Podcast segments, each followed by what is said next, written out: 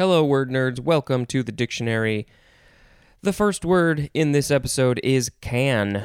C A N, first form, noun. No, uh, this one is a verb, I think. There's so much information that I have to skip. You could say can, ken, kin. Some people say kin into different dialects. Uh, yeah, this is a verb from before the 12th century. It is old. We are starting with transitive. One is obsolete. Synonyms are know, like I know this, and understand. I can, I know this, I can this. Yeah. Number two is archaic. To be able to do, make, or accomplish. I can do this. All right, so we just had a couple of those. Now we have a number of intransitive definitions. Uh, the first one, oh, interesting. So, in general, I think this is saying that the intransitive is just archaic, uh, and it means to have knowledge or skill. Okay, but then, I didn't even notice this, then we have it's not intransitive and it's not transitive, it's verbal auxiliary. Verbal auxiliary, now we have the definitions. 1a, know how to, as in, she can read. 1b, be physically or mentally able to, as in, he can lift 200 pounds. I kind of think they should have switched these. She can lift 200 pounds. He can read. Uh, 1c, this is used to indicate possibility, uh, as in, do you think he can still be alive? Oh boy, what are the situation? What's the situation here? Why? Why are we asking this question? Um, also, is in those things can happen. Yes, they can, and it is sometimes used interchangeably with the word may. Oh, I remember back in the day, in like first grade, second grade, I would say, uh, "Hey, can to the teacher, can I do this?" And the teacher would say, "Well, I I don't know. I think you can." But the, you should be asking, may you do this? Do I have permission to do this? Yes, you have permission to jump up and down and yell the alphabet. You can do it. You are physically able to do it. But may you do it? Actually, no, you may not, because that's going to be disruptive to the class. Moving on to 1D. Be permitted by conscience or feeling to, as in, can hardly blame her. 1E be made possible or probable by circumstances too, as in, he can hardly have meant that. What did he mean? What did he not mean? 1F. Be inherently able or designed to, as in everything that money can buy. 1G. Be logically or axiologically able to, as in 2 plus 2 can also be written 3 plus 1. Sure, it can. 1H, be enabled by law, agreement, or custom to. Number 2, have permission to. And this is used interchangeably with the word may, as in, you can go now if you like. Uh, yes, I mean, you talk to teachers of kids, they may not say that this can be used interchangeably. Uh, they they they want to make sure that you're saying the right words, but yes, in general, uh, yes, it, in normal normal speak, you say can or may. Uh, okay, now we have some usage information to get more into the weeds of this whole can may situation debacle.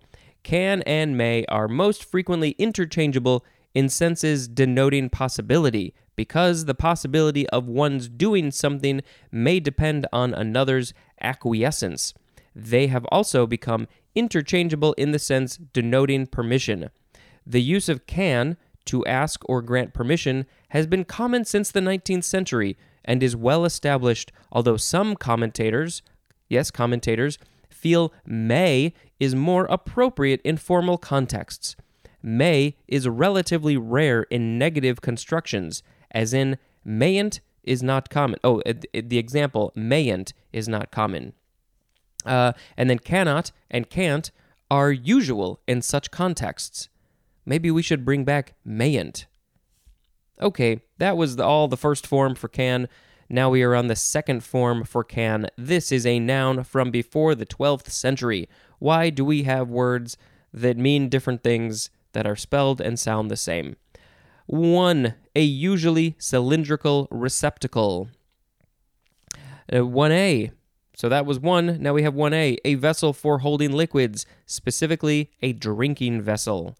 1B, a usually metal, typically cylindrical receptacle, cylindrical receptacle, usually with an open top, often with a removable cover and sometimes with a spout or side handles, as for holding milk or trash. 1C, a container, as of tin plate, in which products, as perishable foods, are hermetically sealed for preservation until use. 1D, a jar for packing or preserving fruit or vegetables. 2. Synonym is jail. Go into the can. That is not how I, I usually think of that phrase being used for the next one, which is 3A, synonym is toilet. And then 3B, the number one definition for the word bathroom. Number four, synonym is buttocks. How many different words are there that you can say buttocks? Somebody should come up with a list. Uh, number five, synonym uh, is the number two definition for the word destroyer. It's a can? Okay. Can full is a noun. In the can is talking about of a film or videotape, and that means to uh, uh, completed and ready for release. The movie is in the can. Uh, this is from Middle English can, C A N N E, akin to the Old High German kana or channa, C H A N N A. Next is the third form of can, verb. I think it's uh, only transitive from 1859, 1A. To put in a can, preserve by sealing in airtight cans or jars, as in can tomatoes. Yes, people like to do lots of canning, especially people who happen to have gardens and uh, places that they grow things. 1B, to hit a golf shot into the cup. It went right in the can. 1C, to hit a shot in basketball. 2. To, dis- to discharge from employment. Number three is slang, and it means to put a stop or end to. Canner is a noun, the one who is doing the canning of all the tomatoes. And we have the fourth form of can. This is an abbreviation for one, canceled or cancellation, two, cannon, C A N N O N, and number three, canto. Next is another abbreviation. It is can, capital C A N, or capital C A N A D, and it's an abbreviation for Canada or Canadian. Uh, next, we have Canaanite, capital C A N A A N I T E, noun from 1535, a member of a Semitic people inhabiting ancient Palestine or Palestine and Phoenicia from about 3000 BC. Uh, they don't say like a year range, they're just saying like ever since 3000 BC, those are the people who have been inhabiting that area. And Canaanite is also an adjective. So this is from the Greek Canaanites, I think that's how it's possibly pronounced, uh, with a K. From the Hebrew, um, how do you pronounce this? Probably similar to Canaan. It is spelled capital K E N A apostrophe A N. There's an accent over the E. Uh, you know, but I probably got some of the the letters and it's not an apostrophe, it's something else. That's just what it looks like to me. Uh, next, we have Canada balsam, two words, noun from 1773. A viscid, yellowish to greenish oleoresin exudate. Wow, what what is with these words? I think it's a viscid.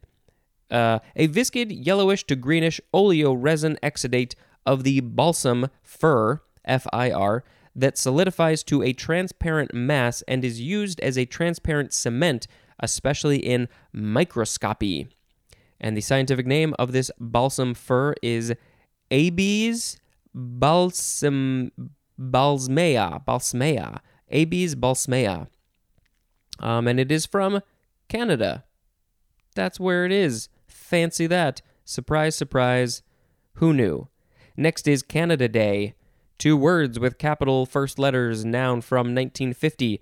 July 1st, observed as a legal holiday in commemoration of the proclamation of Dominion status in 1867. So, why did it say that it's from 1950 when the Dominion proclama- proclamation proclamation proclamation of Dominion status was in 1867? Uh, but hey, July 1st, in about six months or so, uh, go celebrate Canada Day. And then then then then then then then then then then then and then our last word is Canada Goose with a capital C, lowercase g, noun from 1731, the common wild goose of North America that is chiefly gray and brownish with black head and neck and a white patch running from the sides of the head under the throat. Got it like a chin strap. There's a picture of a Canada goose, a black and white drawing, and it looks just like a Canada goose should look, except it's black and white. They're mostly black and white, but they do have some brown. The scientific name is Branta canadensis. What's Branta mean in this case? Goose. It's the it's the goose genus. Uh, okay, so we had can can can can can Canaanite, Canada balsam, Canada day, Canada goose. Uh, let's see. There was something. Yeah, I think.